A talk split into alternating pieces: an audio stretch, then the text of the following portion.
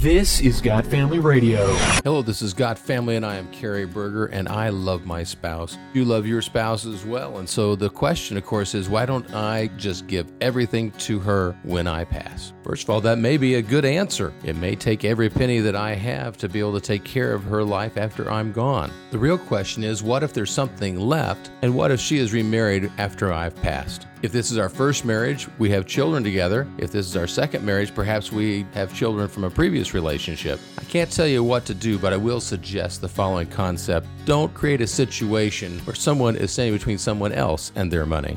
Whether through insurance to provide an alternative inheritance or other design, get the benefits to the person who you intend to be the final recipient, and don't ask someone to have to choose between taking care of themselves and taking care of someone else. To hear more stories from the crossroads of business and family, search Got Family on iTunes or visit GotFamilyRadio.com.